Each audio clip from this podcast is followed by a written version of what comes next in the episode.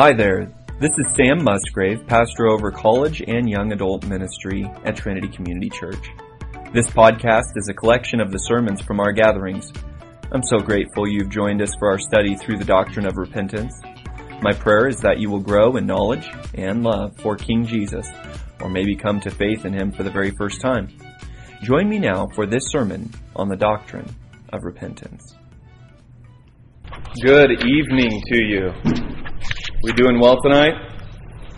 Yes. Okay, thank you. Wow.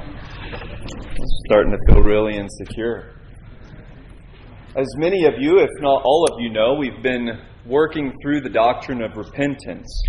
What does it mean to actually repent? And as we begin tonight's study, I, I would like to just remind you that there is not a single soul in heaven except Jesus Christ, a single man, woman, or child in glory today who did not repent and live a lifestyle of repentance, bear fruit in keeping with repentance.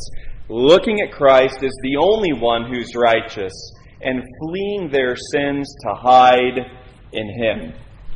That's the only way I could think to begin this evening.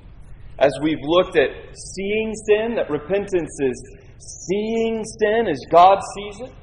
Repentance is having sorrow over sin. And repentance is confessing sin, saying what God says about sin. Agreeing with God about sin tonight, we find that repentance is shame for sin. Repentance is shame for sin. Now, I know many of you have either studied or are studying or will study psychology. So take what I'm about to say with a grain of salt. I wanted to begin tonight with an illustration, and I think it's a very helpful illustration. Okay? In large part, those that I hear who've studied psychology from the world's perspective and those that have studied psychology from the biblical perspective agree on this, that modern psychology, modern psychiatry has done more to injure the human psyche than to help it. Now, did you hear, I think it was about a month ago now, a big story came out of Britain. A British man was arrested, arrested for a tweet. For a tweet. He was arrested for something he posted on Twitter because it made people feel anxious. It made people feel anxious. You know what he tweeted? He actually retweeted. It wasn't even his own original post. He retweeted the, the pride flags in the shape of a, a swastika. Okay, so four, you can imagine four pride flags that are staggered in the way that a swastika is designed. Why? What was he communicating? He wasn't communicating solidarity with Nazis. He wasn't communicating solidarity with, with gay pride. He was communicating that, like the Nazis, the the, the far left that's controlling uh, much of the world's entertainment and media wants to put people in concentration camps where they can't speak, where, where they're where they're canceled, where they're mitigated from society. And people complained about his post, concerned about the threat of intimidation. He was posting that, saying, I'm concerned about intimidation and gag orders that are out there. And people complained that he was mentally harming them with anxiety. He was arrested. This was one month ago in Great Britain. This is a first world country. Uh, many people think that Great Britain is just a few years down the road from where America will go next. Now, here's the question. And I'm not going to be picking on any particular sin, as you will well see. It serves the purpose of illustration. But why did an image fusing sexual pride with Nazis cause anxiety? I think the answer is the same answer that any of us experience any measure of discomfort when anyone draws any attention to anything with which we struggle. And the issue is shame. Deep, abiding shame. Now, in fifteen years, that's a very short amount of time, fifteen years from nineteen ninety-nine to two thousand fourteen, the number of Americans who take antidepressants skyrocketed by sixty-five percent. That is a sliver of time and a drastic difference. Skyrocketing sixty-five percent. Why? Why does one in every eight American over the age of twelve use antidepressants? We have to ask ourselves, why do every one in four of those people report being on them over ten years? What's happening? What's going on? Why are modern psychology and psychiatry, yes, I'll say it, making things quantifiably worse? Worse. Wouldn't we expect to see reversing trends? People getting off of antidepressants over time if the findings and research of modern psychology and psychiatry were helping people? Wouldn't they be getting off of antidepressants and not going on them in droves? Now, here's the question.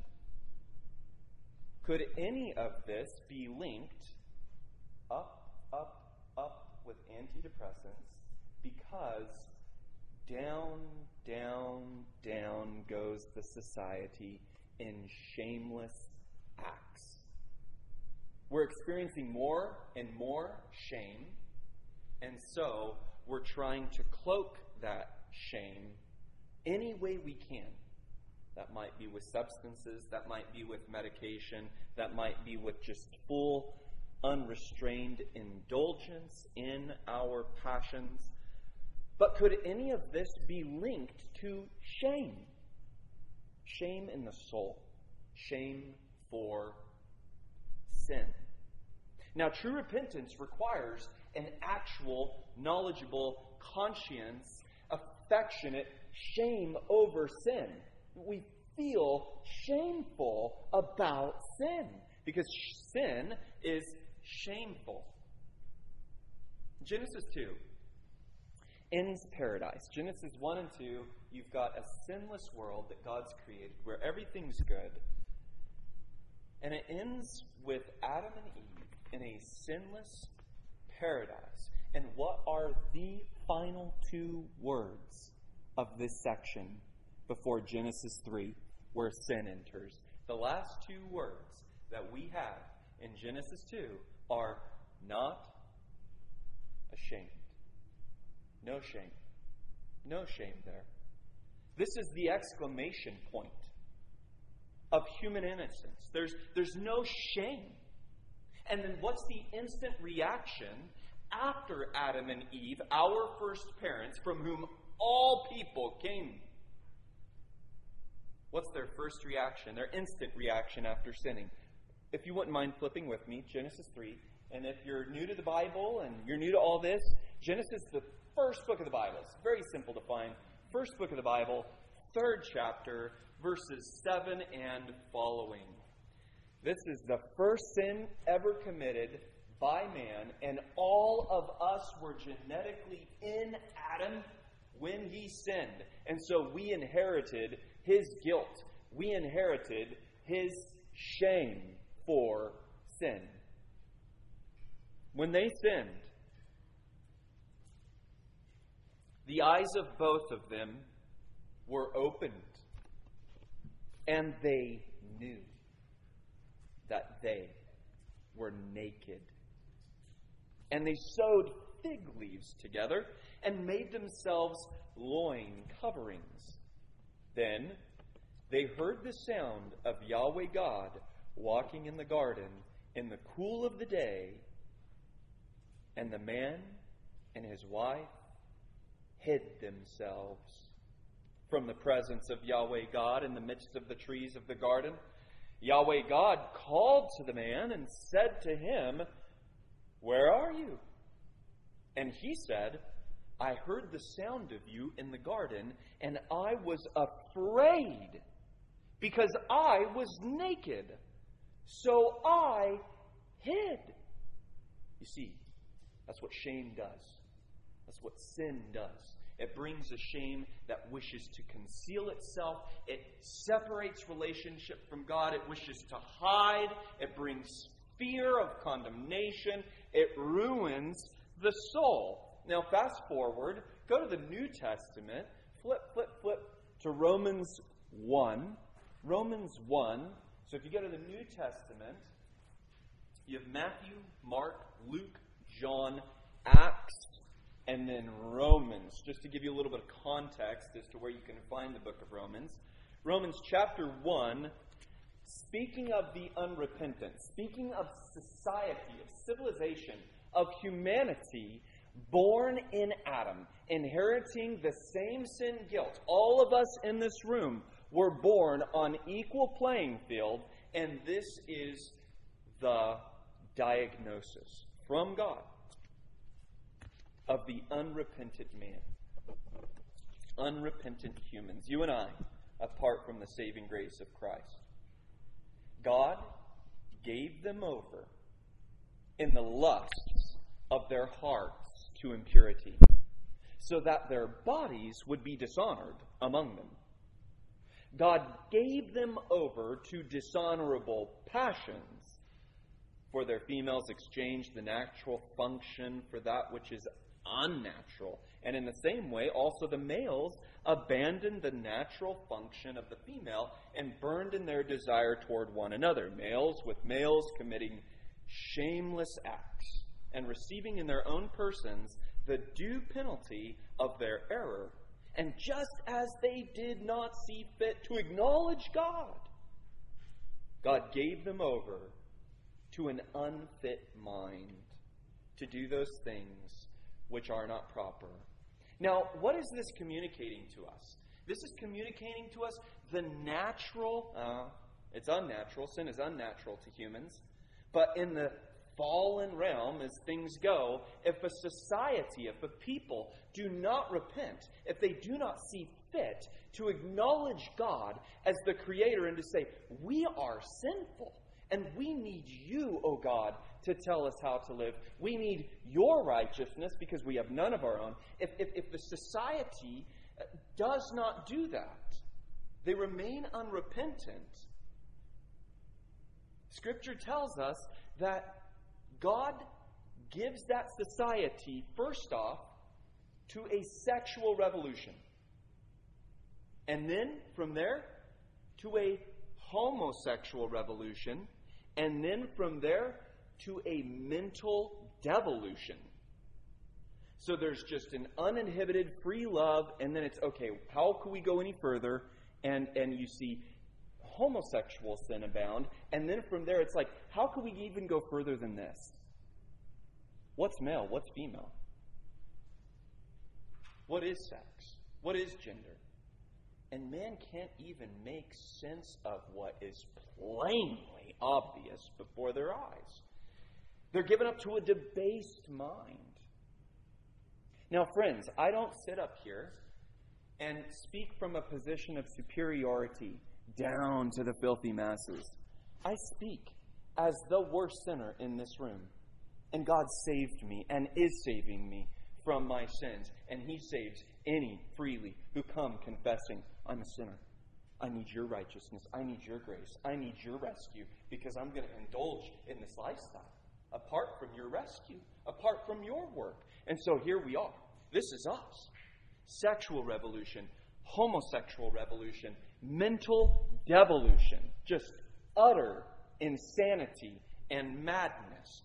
pervasive in culture. Are we not seeing that? Sexual revolution in the sixties, homosexual revolution in the decades following that, and for the last decade we've seen just absolute inhibition uh, in our society. Now, perhaps we didn't hear the sequence of descriptions that God gives here. He says, lust in heart, desire in heart, becomes impurity in body, becomes impure things we do with our body, becomes dishonorable passions, these dominating cravings, becomes unnatural desires. We, we begin to invent new ways to carry out the lusts of our imagination and our body, becomes, here it is, shameless. Shameless actions. There's no sense of shame anymore. There's nothing that can make you blush. There's nothing that can embarrass you anymore. What could you possibly do of which you would be ashamed? This is the culture in which we live right now. My friends, this is when the gospel shines brightest. This is when it stands in sharpest contrast with the darkness of the world. God has given us a tremendous gift in that He's saving us from this dominion of darkness to shine us as light and salt in a world where we are blatantly different. Blatantly different. And if those shameless acts are not repented of, mental madness. Now, a poll was taken last year, two thousand twenty-one. Asking what millennials and Gen Zers, that's everyone from ages thirteen to thirty-nine, what they are most concerned about. Here's the summary. COVID and mental health due to sex, tech, and drug addictions. Mental health issue. You can lump in COVID with mental health issues because it's the anxiety, the, the worry, the fear over this. Psychology Today, Psychology Today, the, the magazine or whatever, the article, is filled with articles on failure to cope. That people are going from psychologist to psychologist, psychiatrist to psychiatrist, and they're not gaining any traction against their problems. What is happening? Watch this. I read this text this afternoon with brand new sight. Jeremiah six, speaking about false prophets who were preaching in Israel, preaching to God's people. Preach, God had been telling through the true prophets, destruction's coming if you don't repent. I'm going to bring discipline. I'm going to send you into exile. I'm going to ruin your city and your land if you don't repent. He kept warning them and warning them and warning them. Not for years, not for decades, but for centuries. And they would not repent. God is so patient. He's so enduring. And He's sending these true messengers one after another saying, Israel, repent or else. And they would not. And so God's speaking here about false prophets who come. And what do false prophets say? What do liars say to you? They, listen, God says, they have healed the brokenness of my people superficially. Watch this. And what's their message? Peace. Peace. Calm down. You have nothing to be ashamed about. You have nothing to fear. You have nothing to be worried about. Have a good self-esteem. View yourself positively. Nothing's wrong. Nothing's wrong. All is right. All is happy and bright. That's what they say. What does that sound like to you? Uh, everyone? But, God says, there is no peace. Were they ashamed because of the abomination they have done? They were not even ashamed at all.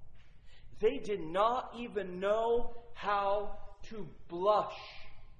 Do you know how to blush? Have you learned how to blush before a holy God over your sin. Therefore, they shall fall among those who fall. At that, at the time that I punish them, they shall be cast down, says Yahweh. Thus, says Yahweh, stand by the ways and see and ask for the ancient paths. What are they? Where the good way is, and walk in it, and you will find rest for your soul. You see, that's what everyone's looking for. That's why we have psychologists and psychiatrists. People want rest for their souls.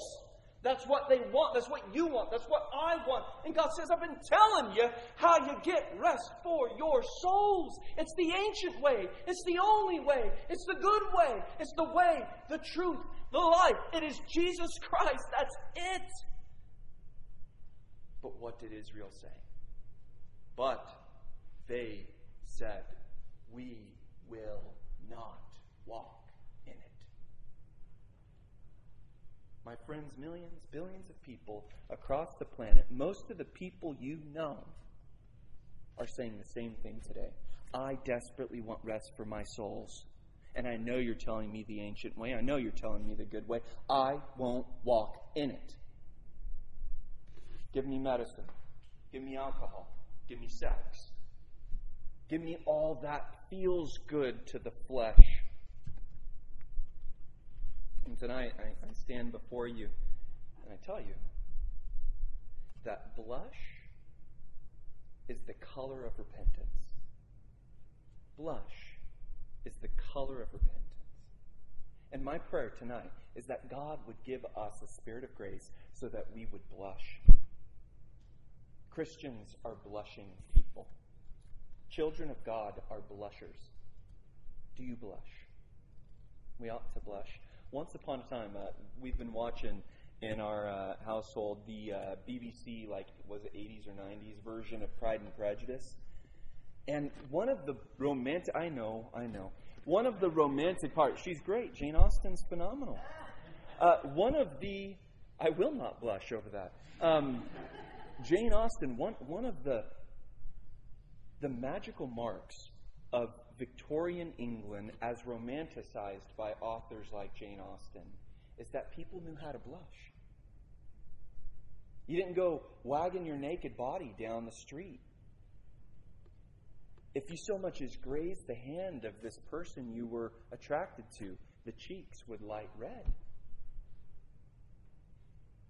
Do we know how to blush?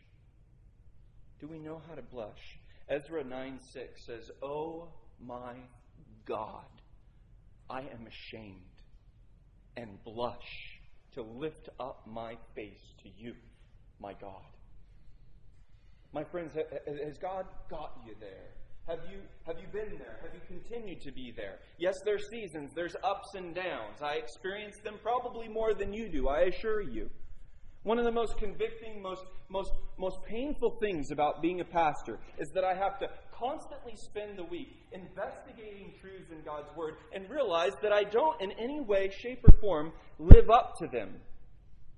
I don't live up to these. I'm preaching things to you that are so far beyond my experience, I'm ashamed. Oh, I see, Lord. You wanted me to experience shame for sin. You don't want me to be a hypocrite in front of them. You want me to blush long before they blush. You want me to blush more than they blush. Because if they see you blush,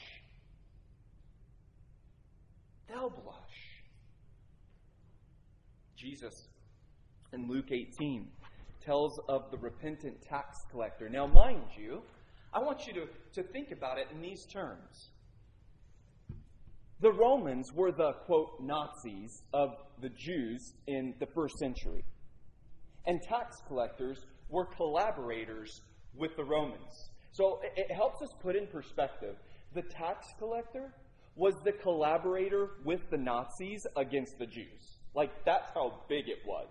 And Jesus tells a parable. He tells a story about a self-righteous Jewish Pharisee that goes to the temple to pray and says, "I thank you, God, that I'm not like these despicable sinners, especially that tax collector over there." He collaborates with the Nazi Romans against your people. And the tax collector standing some distance away, was even unwilling to lift up his eyes to heaven, but beating his chest, saying, God, be merciful to me, the sinner. He's right.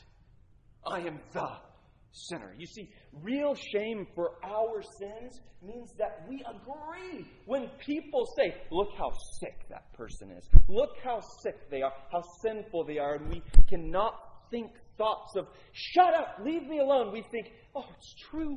It's true. I'm twice as bad as they think that I am. And we have shame for our sin. Jesus says, I tell you that this man and not the other went home justified, right with God. And just before that, in Luke fifteen, Jesus tells of the repentant prodigal who came to his senses and he cried out in repentance, I will rise up and go to my father, and I will say to him, Father, I have sinned against heaven and before you. I am no longer worthy to be called your son. You see, that's shame for sin. I'm no longer worthy to be called your son. Make me as one of your hired men. Don't treat me like a son. Treat me like a slave. And so he rose up and he came to his father, but while he was still a long way off, he's, he's there over the hill. His father saw him and felt compassion. My friends, listen, listen. If you have shame for sin and come to your senses and say, I will repent, I'll confess to my God, to my Savior. He sees you from the furthest way off. And his only reaction to those who feel shame for sin is compassion.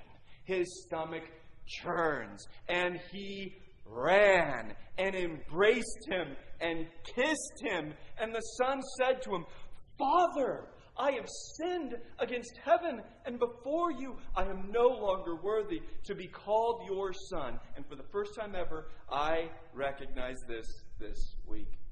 But the father ignored his son entirely, does not respond to his son.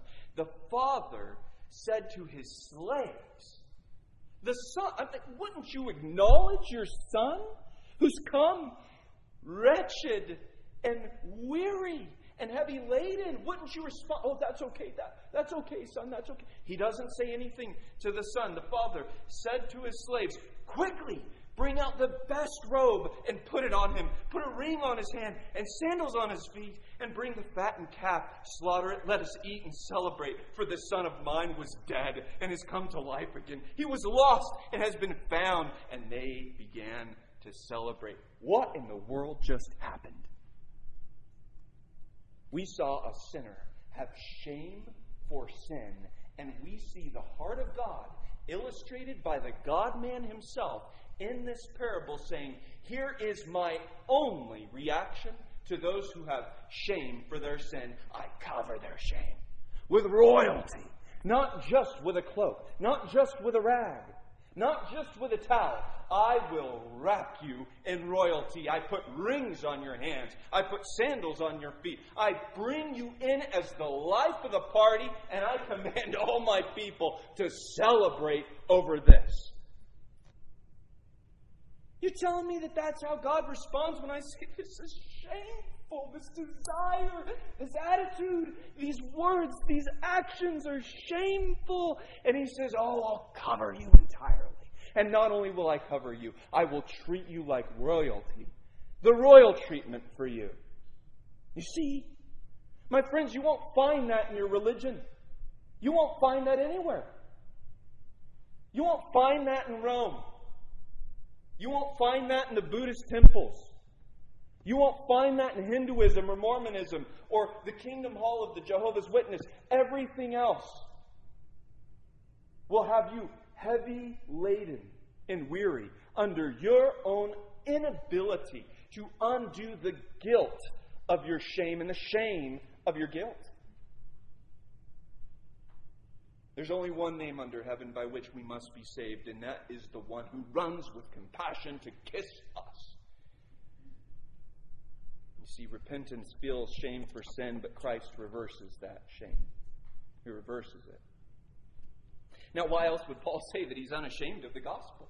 I'm not ashamed of the gospel. It is the power of God to put shameful sinners as unashamedly right with God as his Son without shame is right before him. Let me ask you a few questions, and then we're going to hit nine ingredients of true shame for sin and close. Let me ask you a question. How have you, not this is, have, this, I'm not asking have you, I'm asking how have you? I'm assuming that we have. How have you been dampening your shame for sin? How have you been dampening it? How have you been medicating your shame? How have you been doing that? Uh, where are you right now refusing to repent with real shame for sin? What will Christ do? If you come confessing, confessing sins in shame, with shame, what's his only response, as we've heard? So then why aren't you coming? Why are you self-medicating? Why are you remaining miserable? Come. Now, I want to ask you in advance, which of these reasons of shame for sin will sufficiently stab your heart to repent? Nine of them. Nine of them. First, sin makes us guilty, and that is shameful. Sin makes us guilty, and that is shameful. We are objectively guilty of high cosmic treason against heaven's crown. That is a fact. That's indisputable. That's objective. You can't change that. That's not a feelings thing. That is objective reality. You and I are guilty of high cosmic treason against heaven's throne. Shame is the appropriate subjective feeling of objective guilt.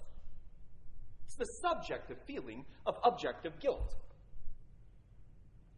Now, so many pastors out there, maybe some of you have come from churches like this, so many pastors are laboring to make a church a comfy place of self-esteem. They want you to feel good when you leave. The gospel shatters self-esteem and promotes Christ esteem. Christ esteem. Esteem him. Esteem him. Secondly, sin is ingratitude, and that is shameful. Now, God is good. God is just. God is only good, and sin is only ingratitude against God's goodness. Sin is only ingratitude against God's goodness. Listen to Jeremiah two. God says, "What iniquity have your fathers found in me? What have I done? What have I done wrong? What have I done?" Now, you might be sitting here and thinking, yeah, but God has wearied me. But has he ever wearied you with anything except mercy and patience and long-suffering? You know what we do every time we sin?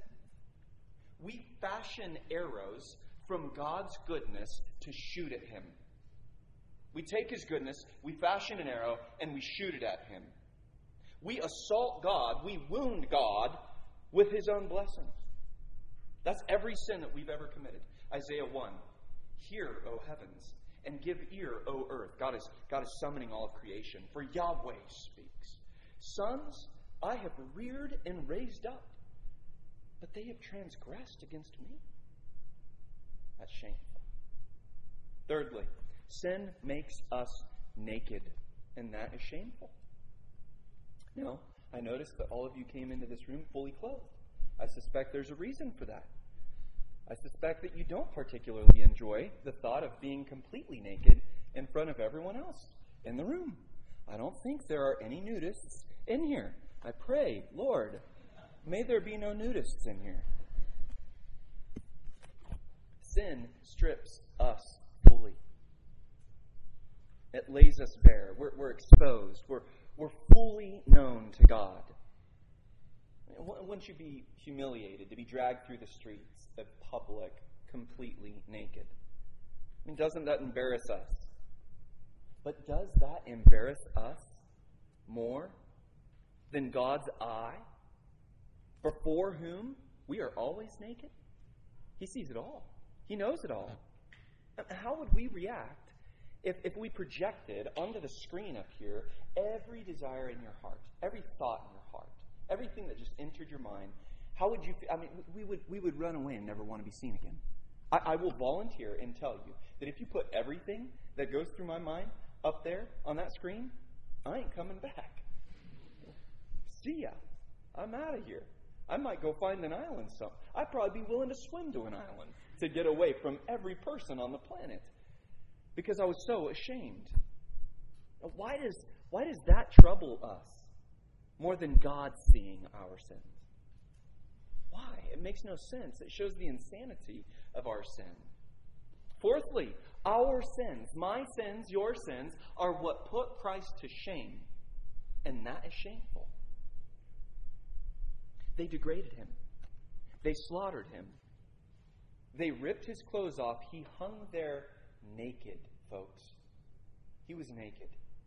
And he was raised up as a spectacle. They humiliated him.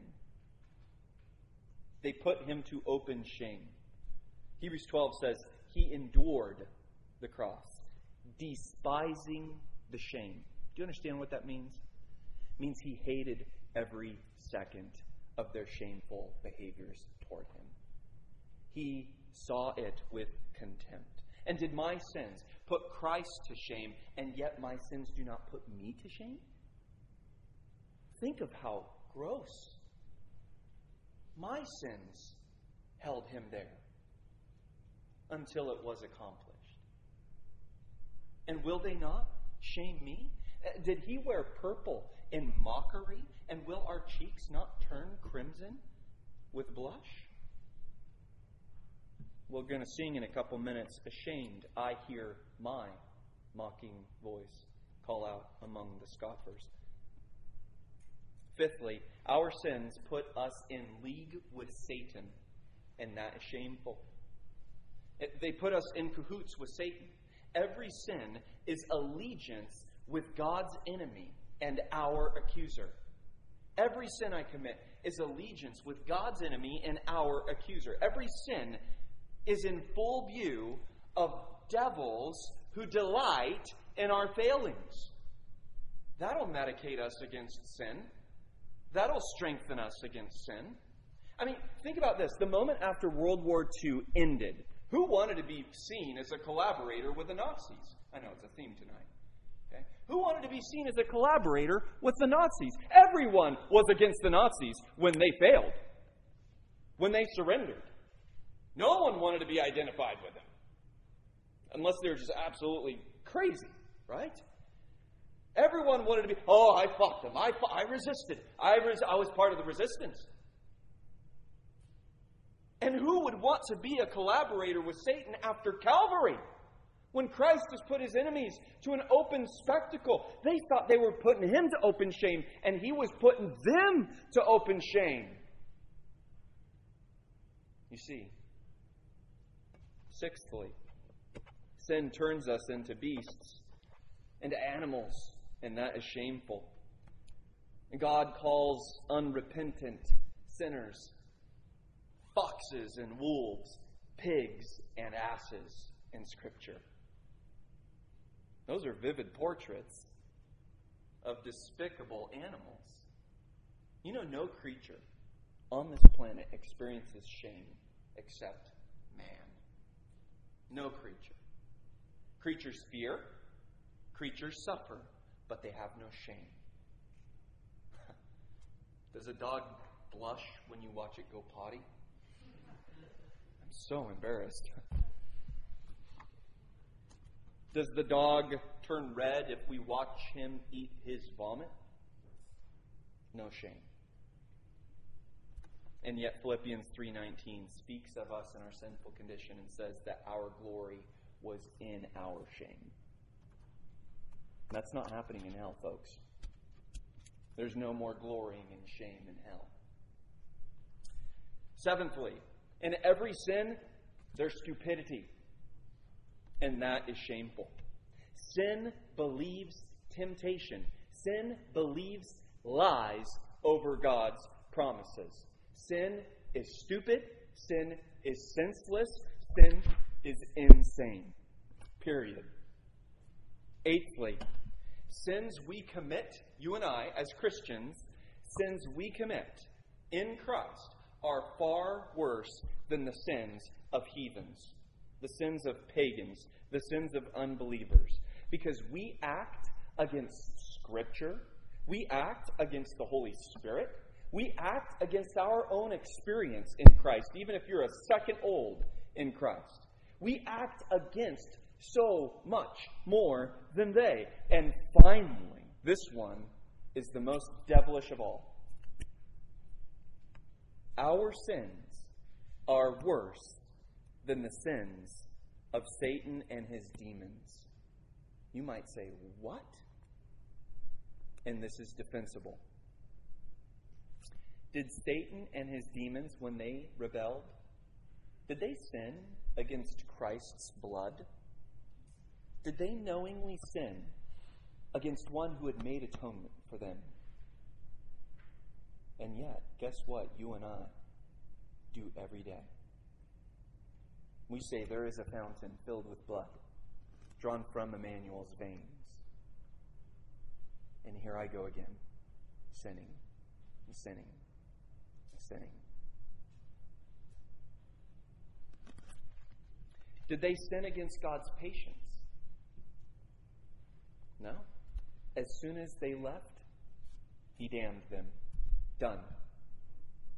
He didn't sin against their uh, God's patience, and you and I, that's all we do.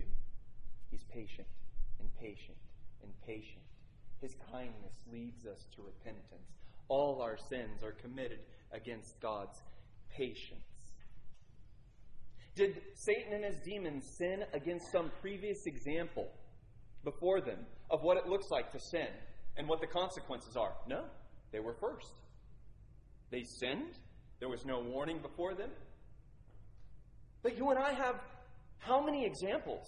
Not just of Satan and his demons, not just of Adam and Eve, but a whole record in Scripture of what sin always brings, a whole history of what sin always brings, and yet we keep doing it. We see the devil's fall. We see the world drown in Genesis six. We see Sodom burned, and we keep sinning.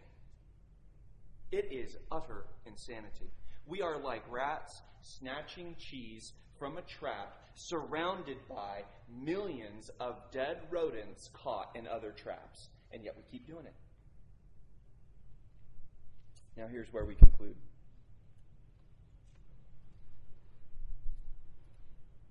Life in Christ. Life in Christ. Here's life in Christ. Hebrews twelve. Fixing our eyes on Jesus, the author and the perfecter of faith, who for the joy set before him endured the cross, despising the shame. He hated it. He looked down on their shaming. He held it all with contempt. Maybe not something we typically thought about Jesus suffering there under the wrath of God as they spit on him, as they tore his clothes off and, and cast lots for them, as they, they humiliated him with, with vinegar to make him more thirsty. He hated all of it. He looked down on it. You do not know who you're shaming. And he bore all the shame for my every shameless desire and decision. All that shame was mine. And, and, and, and countless other shames that he experienced unseen to the eyes under the wrath of God. He walked in the garden there with our first parents, and he called out to them when they were hiding in their shame. He rose from the grave, and when his shameful disciples were hiding in their shame, he said, "Go get my brothers." He's not ashamed to call us repenters his brothers. This is astounding stuff. Friend, if you've not yet turned from sin and seen your sin and sorrowed over your sin and confessed your sin with shame, do so now, because he's not ashamed to call you brother. And he does not get rid of brothers. If you come ashamed of your sin, he'll never be ashamed of you. Because of his work, because of his blood, because of his righteousness, because of his own heart. So how are you dampening? How have you been dampening your shame for sin? Which of those reasons stabbed your heart with shame for sin? Where have you been refusing to really repent with real shame for sin? And best of all, what will Christ do and keep doing and always do if you and I come to him confessing with shame for sin? Father, we ask now that as we sing and discuss these matters, O God, would your Spirit bring shame for sin and bring an unashamed zeal for the gospel of Christ who bore it all. Ashamed we do hear our mocking voice call out among the scoffers, but upward we look and see him there who put an end to all our sin. He's our confidence. He's our righteousness. We've got none of our own. And so, Father, we ask that you give rest to our very souls. And we ask it in Christ's name. Amen. Thank you for joining me for this sermon from the Trinity College and Young Adult Ministry. We would love for you to join us in person soon. We meet on Sundays at five thirty p.m. For up-to-date information, follow our Instagram at trinity c dot y a. For information regarding Trinity Community Church, visit trinity c c dot com. And if you're interested in a great Bible college here in the area, check out cal christian college dot e d u. Tune in next Tuesday for the next episode in our series. Until he returns, may the Lord bless you and keep you. The Lord make his face shine upon you.